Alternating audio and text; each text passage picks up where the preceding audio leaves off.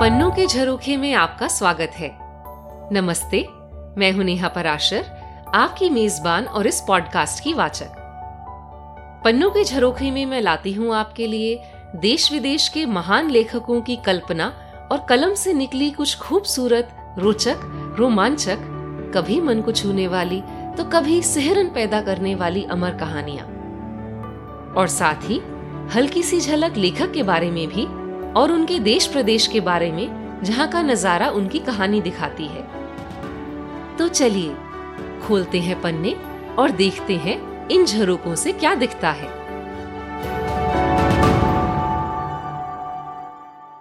इस एपिसोड में कहानी सुनेंगे लेखक विलियम सॉमसेट मॉम की।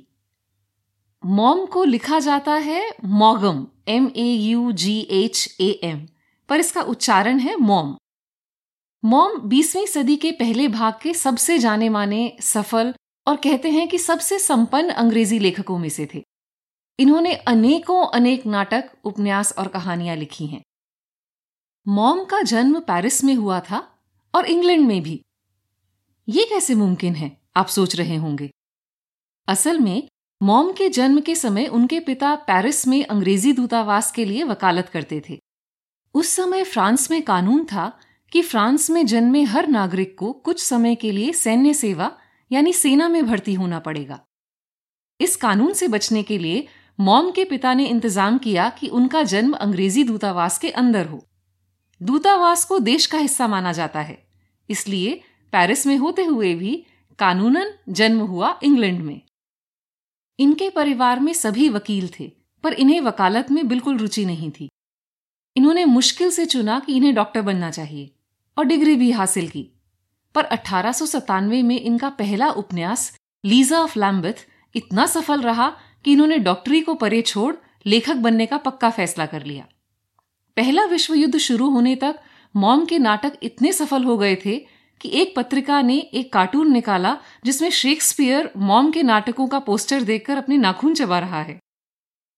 विश्व युद्ध में योगदान देने के लिए मॉम ने उस समय के अनेक और प्रसिद्ध लेखकों और बुद्धिजीवियों की तरह एंबुलेंस ड्राइवर का काम किया। कुछ समय बाद उन्हें ब्रिटिश इंटेलिजेंस सर्विस, जो कि बाद में एम कहलाने लगा, में भर्ती कर लिया गया और गुप्तचर के रूप में रूस भी भेजा गया। मॉम कई देशों में, जैसे फ्रांस, स्पेन, इटली, रूस में रहे और अपने उपन्यासों के शोध के लिए अनेकों देशों की यात्राएँ की, जिसमें से भारत भी शामिल है। यहाँ वे रमन महर्षि से मिले और इस यात्रा और मुलाकात से वे इतने प्रभावित हुए कि उनका उपन्यास रेजर्स एज इस पर आधारित है। मॉम के उपन्यासों और किरदारों में उनके अपने जीवन के उतार चढ़ाव और अनुभवों और अनेकों देशों में की यात्राओं का प्रभाव साफ़ दिखता है। Of human bondage the moon and sixpence cakes and ale इनके बहुत चर्चित उपन्यासों में से हैं। इनके बाद आए अनेकों प्रसिद्ध लेखकों जैसे Ian Fleming George Orwell Stephen King ने माना है कि उनकी खुद की लेखनी पर मॉम का गहरा प्रभाव है। आज सुनते हैं मॉम की कहानी, द वर्जर का हिंदी रूपांतरण। कहानी सुनाने से पहले वर्जर का अर्थ बता देती हूँ। वर्जर किसी चर्च या गिरजाघर के कर्मचारी को कहते हैं, जो पादरी के आगे दंड यानी पवित्र डंडा लेकर चलता है। चर्च में छोटे मोटे रखरखाव के काम और पादरी का सहायक होना भी वर्जर के दायित्व में आता है। चलिए अब कहानी सुनते हैं।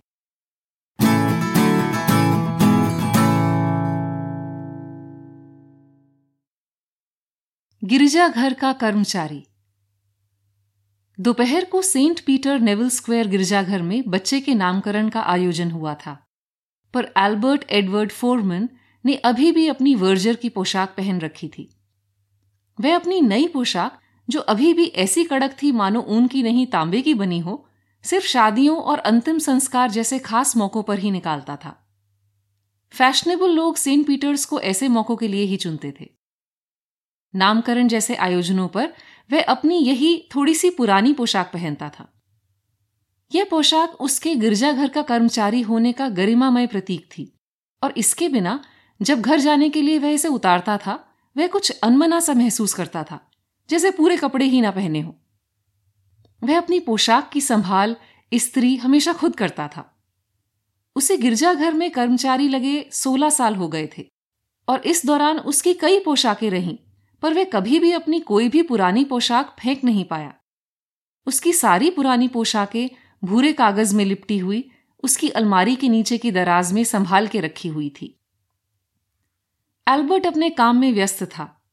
संगे मरमर के फुहारे को लकड़ी के रंगीन ढक्कन से ढकना, कुर्सियों को ठीक करके रखना और फिर पादरी के निकलने का इंतज़ार करना, जिससे वह सब कुछ ठीक ठाक जगह पर रखकर अपना काम खत्म कर कर घर जा सके।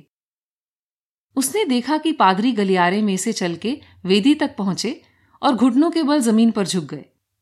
ये इतना समय क्यों लगा रहा है आज? इन्हें क्या पता नहीं कि ये मेरा चाय का वक्त है? वह अपने आप से बड़बड़ाया। पादरी नया नया आया था। वह एक लालिमा लिए चेहरे वाला, चुस्त सा आदमी था, जिसकी उम्र कुछ चालीस की होगी। एल्बर्ट अभी भी पहले वाले पादरी को उदासी से याद करता था।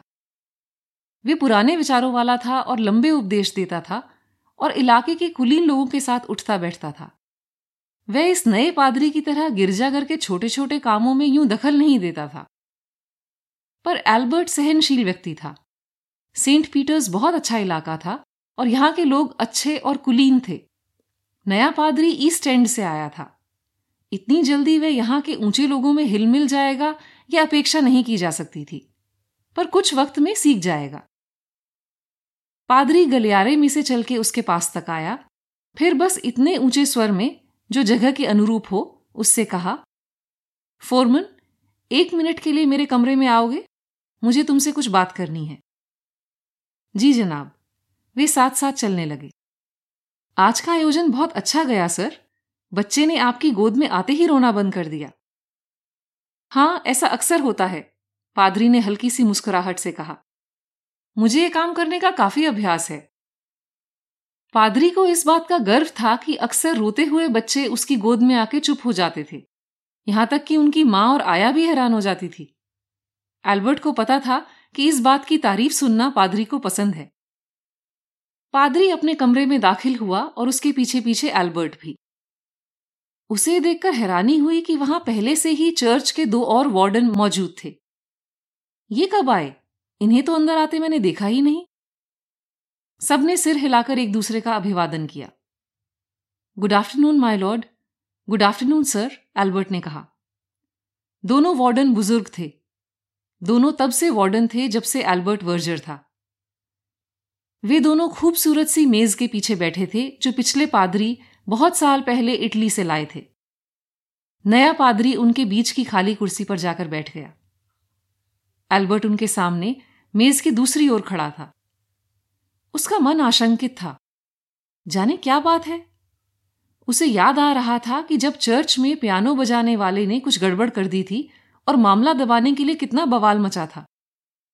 सेंट पीटर्स नेविल स्क्वायर जैसे चर्च में कोई कांड नहीं होना चाहिए। पादरी का चेहरा शांत था, पर दोनों वार्डन के चेहरे पर कुछ परेशानी के भाव थे। यह पादरी ज़रूर इनसे कुछ करवाना चाहता है। कुछ ऐसा जो ये करना नहीं चाहते एल्बर्ट ने सोचा। पर उसके मन में जो चल रहा था, उसके सौम्य चेहरे पर उसकी कोई झलक नहीं थी। वह आदरपूर्ण खड़ा रहा, पर किसी चापलूस की तरह नहीं। वह चर्च में कर्मचारी लगने से पहले और जगह भी काम कर चुका था, पर वे सब भी बहुत अच्छे, कुलीन घर थे। उसके आचार, व्यवहार पर उंगली उठाना नामुमकिन था। उसने एक राजसी व्यापारी के घर में सामानवाही नौकर की नौकरी से शुरुआत की थी। और तरक्की होते होते खास दरबान के ओहदे तक पहुँच गया था। फिर उसने एक संभ्रांत घर में बटलर का काम किया था। सेंट पीटर्स आने से पहले वह एक राजदूत के घर में भी बटलर का काम कर रहा था। यहाँ तो उसके नीचे काम करने के लिए भी दो अन्य बटलर थे। एल्बर्ट पतला, ऊँचे कद का, गंभीर और शालीन था। कुलीन ना सही पर व्यक्तित्व से ज़रूर ऐसा लगता था, मानो किसी ऊँचे परिवार का किरदार निभाने वाला अभिनेता ज़रूर लग सकता है। वह व्यवहार कुशल, दृढ़ और शांत आत्मविश्वास का मालिक था। उसका चाल चलन निष्कलंक था। उस पर उंगली उठाई ही नहीं जा सकती थी। पादरी जल्दी जल्दी बोलने लगा, हमें तुमसे कुछ बात करनी है। शायद तुम्हें अच्छी ना लगे। तुम यहाँ बहुत सालों से काम कर रहे हो और हम सभी एक मत हैं कि तुमने अपना काम और ज़िम्मेदारी बखूबी निभाई है। दोनों वार्डन्स ने हामी में सिर हिलाया। पादरी फिर बोला, मुझे जानकर बेहद अचंभा हुआ कि तुम्हें पढ़ना लिखना नहीं आता। एल्बर्ट के चेहरे पर कोई शर्मिंदगी का भाव नहीं था।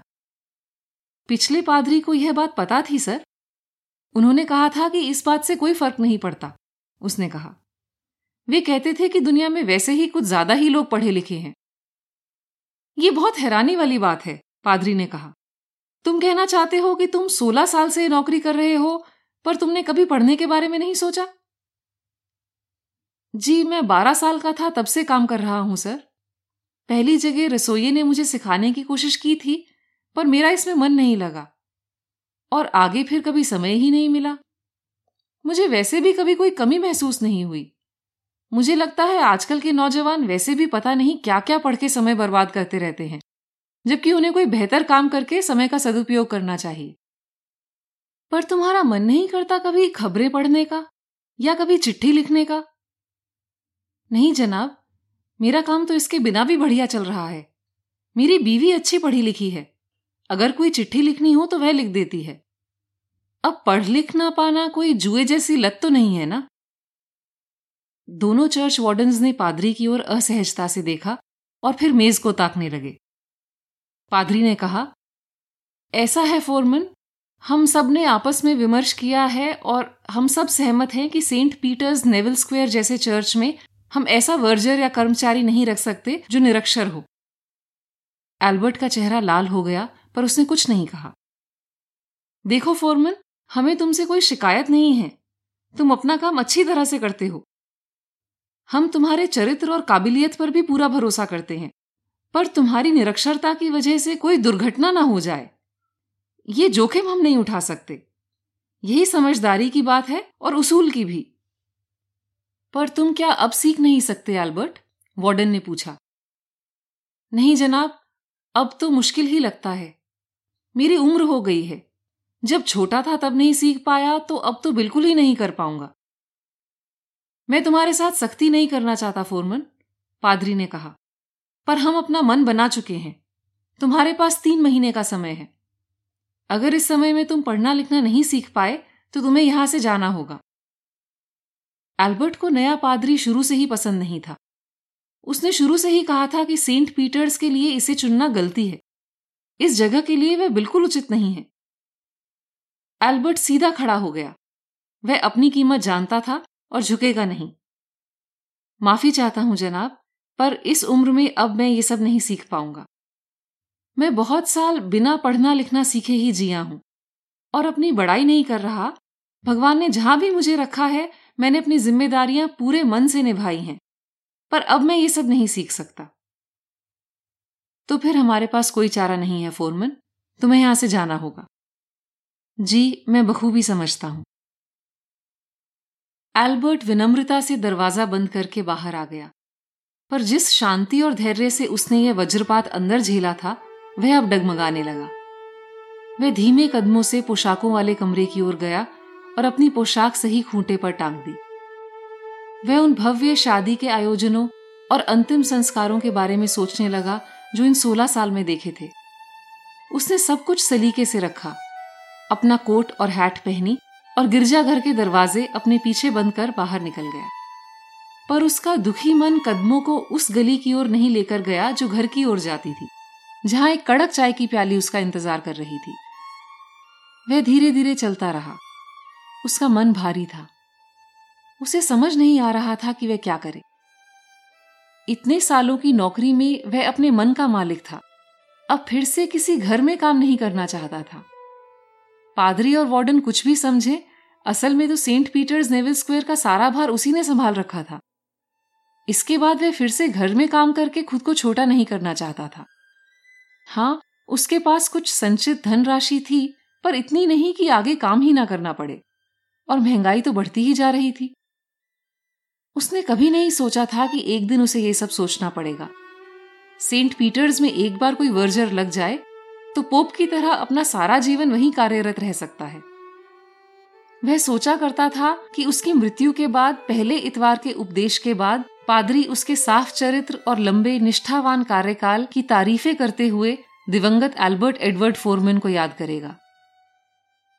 ये सब सोचकर एल्बर्ट के मुँह से आह निकल गई। वह कभी शराब नहीं पीता था, ना ही सिगरेट पीने का व्यसन था। बस कभी कभी बहुत अरसे में खाने के साथ कभी बियर का एक ग्लास ले लिया, या कभी बहुत थकान हो तो एक सिगरेट का कश ले लिया। इससे ज़्यादा कभी कुछ नहीं। उसे लगा कि शायद एक सिगरेट पीने से अभी उसे कुछ आराम मिले। उसने इधर उधर सिगरेट की दुकान के लिए देखा, जहाँ से गोल्ड फ्लेक ले सके। पर आसपास कोई दुकान नहीं दिखी। वे कुछ और आगे बढ़ा। सड़क काफ़ी लंबी थी और उस पर तरह तरह की दुकानें थी। पर एक भी दुकान ऐसी नहीं जहाँ सिगरेट मिल सके। बड़ी अजीब बात है, उसने सोचा। वह सड़क के छोर तक गया, पर कहीं भी कोई सिगरेट की दुकान नहीं थी। वह रुक गया और सड़क के दोनों ओर कुछ सोचते हुए देखता रहा। ऐसा तो नहीं हो सकता कि मैं एक ही ऐसा आदमी हूँ जो इस सड़क से गुजरा हो और उसे सिगरेट पीने का मन किया हो। अगर यहाँ कोई एक तंबाकू सिगरेट की दुकान खोल लेता है तो वो अच्छी चलेगी। सिगरेट और कुछ मीठी गोलियाँ। हाँ, वह ऐसा सोचकर चौंक गया। अजीब बात है ना, कैसे दिमाग में ऐसे ही अचानक कोई ख्याल आ जाता है? उसने सोचा। वह मुड़ गया और चाय के लिए घर की ओर चल पड़ा। आज तुम काफ़ी चुप हो, उसकी पत्नी ने कहा। हाँ, मैं कुछ सोच रहा हूँ। उसने अच्छे से इस विषय पर सोचा और अगले ही दिन फिर से कल वाली सड़क पर निकल पड़ा। खुशकिस्मती से उसे एक दुकान मिल गई जो बिल्कुल उसके अनुरूप थी। 24 घंटे में वह उसका मालिक था। और जब एक महीने बाद उसने सेंट पीटर्स हमेशा के लिए छोड़ा, उसने तंबाकू, सिगरेट और अखबार की दुकान शुरू कर दी। उसकी पत्नी ने कहा कि सेंट पीटर्स की नौकरी के बाद यह काम बहुत तुच्छ है, पर उसने कहा कि हमें समय के साथ ही चलना चाहिए। एल्बर्ट का काम अच्छा चल निकला। एक ही साल में उसे लगा कि उसे एक और दुकान खरीदकर वहाँ एक मैनेजर बिठा देना चाहिए। उसने फिर से एक ऐसी गली, सड़क की खोज की जहाँ कोई सिगरेट की दुकान ना हो। वहाँ भी उसने एक दुकान किराए पर ले ली। ये दुकान भी अच्छी चल पड़ी। उसे लगा कि अगर वह दो दुकानें चला सकता है तो और क्यों नहीं? वह लंदन में घूमता और जहाँ उसे ऐसी लंबी सड़क दिखती जहाँ कोई सिगरेट की दुकान ना हो, वहाँ वह कोई ना कोई दुकान किराए पर ले लेता। दस साल में उसकी दस दुकानें हो गई थी और वह माला माल हो गया था। वह हर सोमवार सभी दुकानों का चक्कर लगाता और हफ़्ते की आमदनी इकट्ठी करके उसे बैंक में जाकर जमा कर देता। एक सुबह वह बैंक हमेशा की तरह अपने नोटों के बंडल और चांदी के सिक्के जमा कर रहा था। तभी कैशियर ने उससे कहा कि बैंक का मैनेजर उससे मिलना चाहता है। उसे मैनेजर के ऑफ़िस में ले जाया गया, जहाँ मैनेजर ने हाथ मिलाकर उसका अभिवादन किया। मिस्टर फोरमन, उसने कहा, मैं आपसे आपके पैसे के बारे में कुछ बात करना चाहता हूँ, जो आपने हमारे बैंक में जमा कर रखे हैं। क्या आप जानते हैं आपके अकाउंट में कितनी जमा राशि है? कुछ कम ज़्यादा हो सकती है, पर हाँ, मुझे पता है कितनी है, एल्बर्ट ने कहा। आपने जो आज जमा कराई है, उसके अलावा भी तीस हज़ार पाउंड है। मिस्टर फोरमन, ये काफ़ी बड़ी राशि है, मैनेजर ने कहा। आपको इसे डिपॉजिट में नहीं रखना चाहिए बल्कि निवेश कर देना चाहिए। मैं अपने पैसे के साथ कोई जोखिम नहीं उठाना चाहता, मैनेजर साहब। जोखिम की कोई बात ही नहीं है, मैनेजर ने कहा। आप कहाँ निवेश कर सकते हैं जहाँ आपका पैसा बिल्कुल सुरक्षित रहे, इसके लिए हम एक सूची बना देंगे। फिर आपको डिपॉजिट से कहीं अधिक ब्याज मिलेगा। एल्बर्ट के चेहरे पर अभी भी कुछ चिंता के भाव थे। देखिए, मैं ये स्टॉक और शेयर बाज़ार के बारे में कुछ भी नहीं जानता। मुझे सब कुछ आपके हाथों में सौंपना पड़ेगा। मैनेजर मुस्कुराया। हम सब संभाल सकते हैं, सर। अगली बार जब आप आएँगे, आप बस कुछ कागजात पर दस्तखत कर देना। पर मुझे कैसे पता चलेगा कि मैं किस बात पर दस्तखत कर रहा हूँ? एल्बर्ट ने पूछा। आप कागज़ पढ़ सकते हैं, मैनेजर ने थोड़ा सा खींचते हुए कहा। मिस्टर फोरमन ने एक मोहक सी मुस्कान दी। बस यही बात है। मैं यही नहीं कर सकता। आपको शायद मज़ाक लगे पर मैं लिख पढ़ नहीं सकता। मुझे बस अपना नाम लिखना आता है। वह भी तब सीखा जब अपना कारोबार शुरू किया। मैनेजर हैरानी से मानो उछल पड़ा। मैंने ऐसी बात पहले कभी नहीं सुनी। ये तो कमाल है। असल में मुझे कभी पढ़ने का मौका ही नहीं मिला। और बाद में बहुत देर हो गई थी। और मैं कुछ ढीठ भी हो गया था। मैनेजर ने उसे ऐसे देखा मानो वह कोई प्रागैतिहासिक जानवर हो। आप ये कहना चाहते हैं कि आपने तीस हज़ार पाउंड की संपत्ति और इतना बड़ा कारोबार बिल्कुल बिना पढ़े लिखे होने के बावजूद बना लिया? हे भगवान, अगर आप पढ़ लिख जाते तो आज कहाँ होते?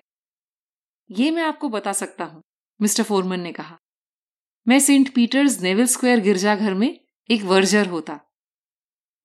उनके चेहरे पर एक हल्की सी मुस्कुराहट थी।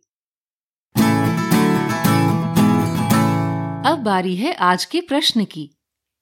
लेखक का परिचय देते हुए मैंने आपको बताया था कि मॉम ने डॉक्टरी की पढ़ाई की, पर फिर डॉक्टरी छोड़ के लेखक बनने का निर्णय लिया। आपको ऐसे एक और प्रसिद्ध लेखक का नाम बताना है, जिसने डॉक्टरी का पेशा छोड़कर लिखने का पेशा चुना और बहुत बहुत सफलता हासिल की। आपकी मदद के लिए बता देती हूँ कि इस लेखक की एक कहानी हम पिछले किसी एपिसोड में भी सुन चुके हैं। बिल्कुल आसान सा प्रश्न है। अपना जवाब आप मुझे ईमेल कर सकते हैं या फिर रिकॉर्ड करके भी भेज सकते हैं। तो कैसी लगी आपको आज की कहानी? मुझे ईमेल करके ज़रूर बताएँ। ईमेल एड्रेस है सुनो P K J at Gmail dot com यह आपको शो डिस्क्रिप्शन में भी मिल जाएगा। कहानियाँ सुनते रहने के लिए इस पॉडकास्ट को सब्सक्राइब ज़रूर करें। अगले एपिसोड तक आपसे इजाज़त लेती हूँ। तब तक इस खूबसूरत दुनिया के नजारे पन्नों से देखते सुनते रहिए। जाने कौन सा पन्ना दिल का ही कोई झरोखा खोल दे।